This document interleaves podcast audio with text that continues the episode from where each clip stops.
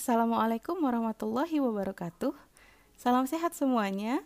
Izinkan saya menyapa kembali. Nama saya Nadia Ulfa Tanjung, salah satu peserta latihan dasar CPNS tahun 2021 dari Kementerian Agama, Angkatan 5, Kelompok 2 dengan mentor Bapak Haji Rahman Syahritonga. Di bincang santai kita hari ini, saya akan menyampaikan sekilas pemahaman saya tentang akuntabilitas. Kita lihat dulu pengertian dari akuntabilitas yang merujuk pada kewajiban setiap individu, kelompok, atau institusi untuk memenuhi tanggung jawab yang menjadi amanahnya, di mana amanah seorang PNS adalah menjamin terwujudnya nilai-nilai publik, yakni mampu mengambil pilihan yang tepat dan benar ketika terjadi konflik kepentingan publik baik dengan kepentingan sektor, kelompok, dan pribadi. Memiliki pemahaman dan kesadaran untuk menghindari dan mencegah keterlibatan PNS dalam politik praktis. Memperlakukan warga negara secara sama dan adil dalam penyelenggaraan pemerintahan dan pelayanan publik dan yang terakhir menunjukkan sikap dan perilaku yang konsisten dan dapat diandalkan sebagai penyelenggara pemerintahan. Selanjutnya, aspek akuntabilitas. Akuntabilitas memiliki aspek sebagai sebuah hubungan di mana hubungan yang dimaksud adalah hubungan dua pihak antara individu ataupun institusi dengan negara dan masyarakat. Dalam akuntabilitas, hubungan yang terjadi adalah hubungan yang bertanggung jawab antar kedua belah pihak. Yang kedua, berorientasi pada hasil di mana hasil yang diharapkan dari akuntabilitas adalah perilaku yang bertanggung jawab, adil, dan inovatif. Dalam konteks ini, setiap individu maupun institusi dituntut untuk bertanggung jawab dalam menjalankan tugas dan kewajibannya, serta selalu bertindak dan berupaya untuk memberikan kontribusi dalam mencapai hasil maksimal. Ketiga, membutuhkan laporan, di mana laporan kinerja merupakan perwujudan dari akuntabilitas yang berisi penjelasan terhadap tindakan dan hasil yang telah dicapai oleh individu maupun institusi, serta mampu memberikan bukti nyata dari hasil dan proses yang sudah dilakukan. Aspek keempat, Akuntabilitas menunjukkan tanggung jawab dan tanggung jawab menghasilkan konsekuensi, di mana konsekuensi tersebut dapat berupa penghargaan ataupun sanksi.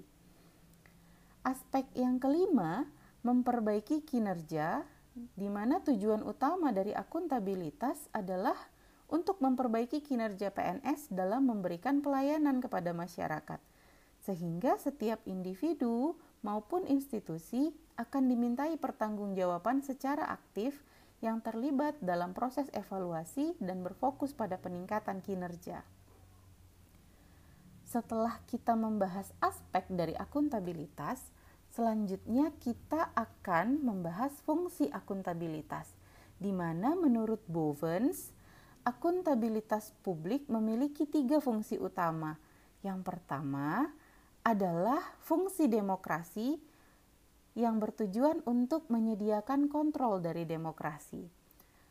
Fungsi kedua adalah fungsi konstitusional yang berperan untuk mencegah korupsi dan penyalahgunaan kekuasaan.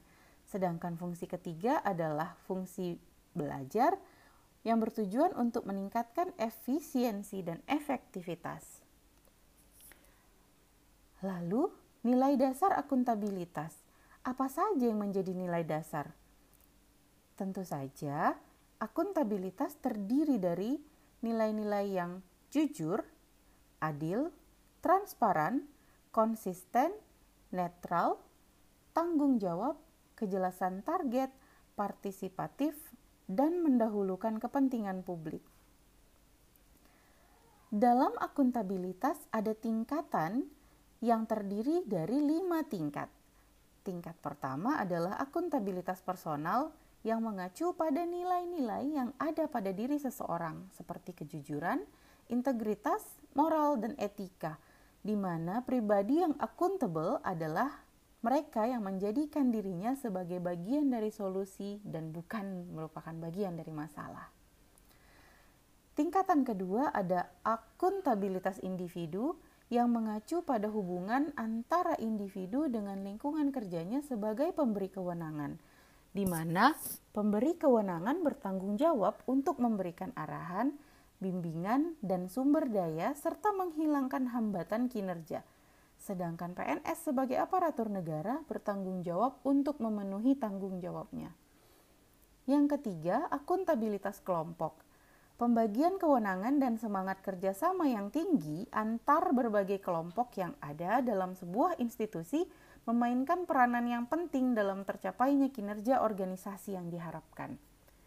Yang keempat adalah akuntabilitas organisasi yang mengacu pada hasil pelaporan kinerja yang telah dicapai, baik pelaporan yang dilakukan oleh individu terhadap institusi maupun kinerja organisasi kepada stakeholder lainnya.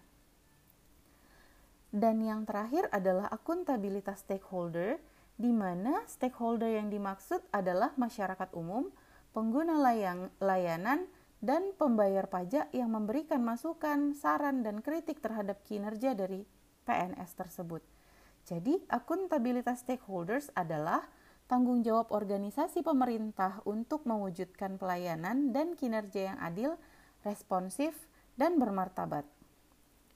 Nah, kita sudah sampai di penghujung bincang hari ini, di mana untuk mengakhiri mengakhiri perbincangan kita, saya akan menyampaikan alat akuntabilitas, di mana dalam mewujudkan akuntabilitas dibutuhkan alat-alat yang pertama, perencanaan strategis atau strategic plans berupa rencana pembangunan jangka panjang, menengah, dan tahunan serta rencana strategis setiap satuan kerja perangkat daerah dan sasaran kerja pegawai untuk setiap PNS.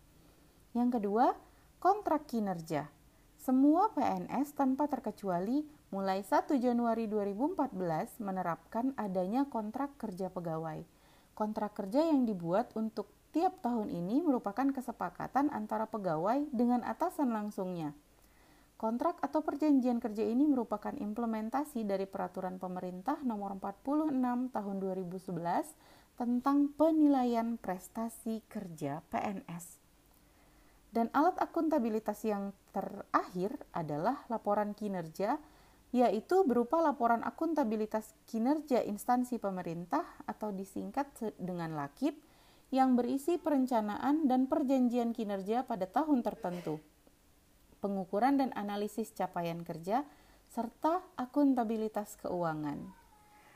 Baik, itu saja yang bisa saya sampaikan pada bincang kita hari ini. Terima kasih atas perhatiannya, dan sampai berjumpa lagi di bincang-bincang berikutnya. Salam sehat. Assalamualaikum warahmatullahi wabarakatuh.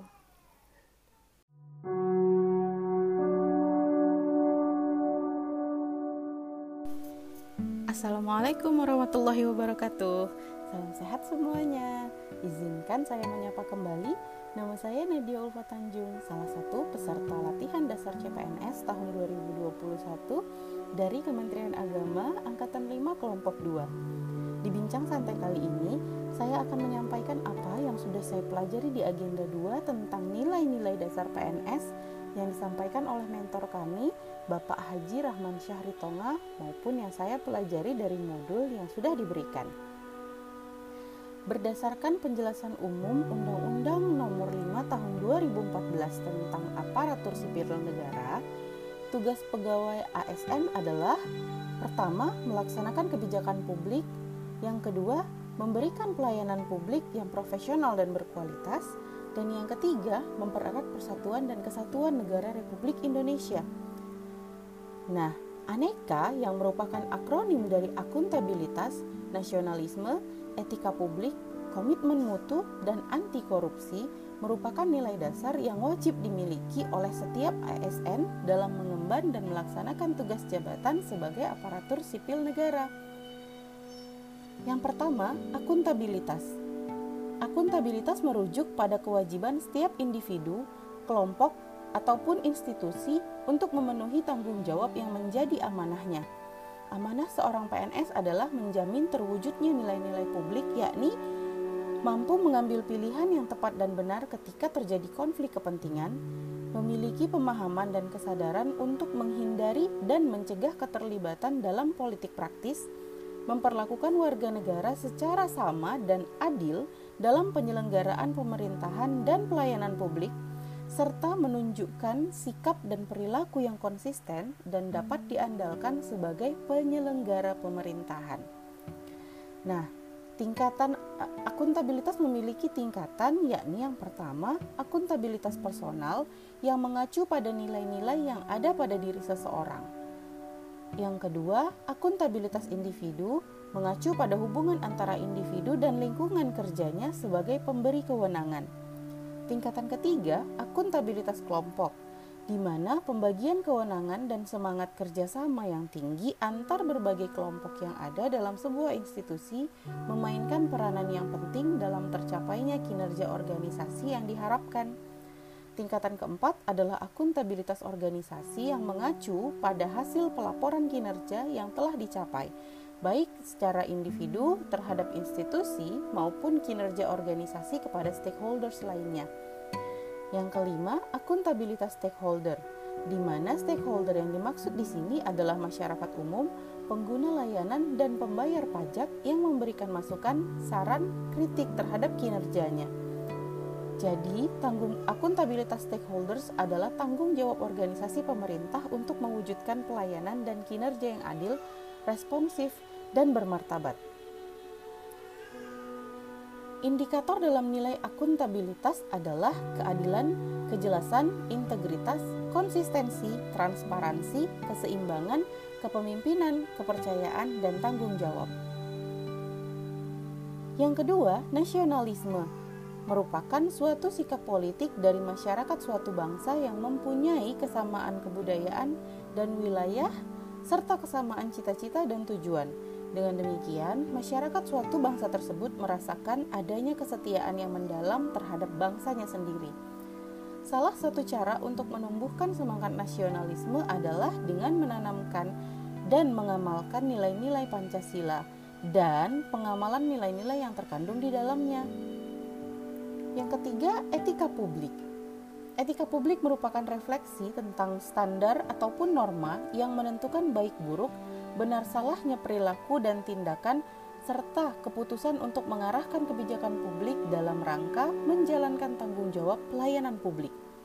Nilai-nilai dasar etika publik sebagaimana tercantum dalam Undang-Undang ASN yakni memegang teguh nilai-nilai dalam ideologi Pancasila, setia dan mempertahankan Undang-Undang Dasar Negara Republik Indonesia, menjalankan tugas secara profesional, membuat keputusan berdasarkan prinsip keahlian, menciptakan lingkungan kerja yang non-diskriminatif, memelihara dan menjunjung tinggi standar etika luhur, mempertanggungjawabkan tindakan dan kinerjanya kepada publik, memiliki kemampuan dalam melaksanakan kebijakan, memberikan layanan secara jujur, tanggap, cepat, tepat, akurat, berdaya guna, berhasil guna, dan santun, mengutamakan kepentingan berkualitas tinggi, menghargai komunikasi, mengutamakan pencapaian hasil, mendorong kesetaraan, dan meningkatkan efektivitas sistem pemerintahan yang demokratis.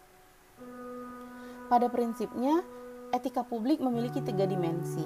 Yang pertama, dimensi kualitas pelayanan publik. Yang kedua, dimensi modalitas, di mana pemerintah yang bersih adalah syarat kemajuan suatu bangsa. Dan dimensi yang ketiga, dimensi tindakan integritas publik yang dalam arti sempitnya tidak melakukan korupsi ataupun kecurangan dalam bentuk apa pun. Nah, nilai yang keempat dari aneka adalah komitmen mutu, yakni merupakan perilaku yang menunjukkan keinginan untuk mewujudkan kepuasan pelanggan dengan memberikan solusi yang tepat melalui langkah-langkah perbaikan. Komitmen mutu memiliki tujuh indikator nilai, yakni efektivitas, efisiensi, mutu, adaptif, responsif, inovatif, dan perbaikan berkelanjutan. Yang terakhir adalah anti korupsi. Artinya, menghindarkan diri dari berbagai bentuk sikap koruptif dan tidak melakukan tindakan korupsi. Nah, menurut Undang-Undang Nomor 31 Tahun 1999 terdapat tujuh kelompok tindak pidana korupsi. Yang pertama, kerugian keuangan negara. Yang kedua, suap menyuap.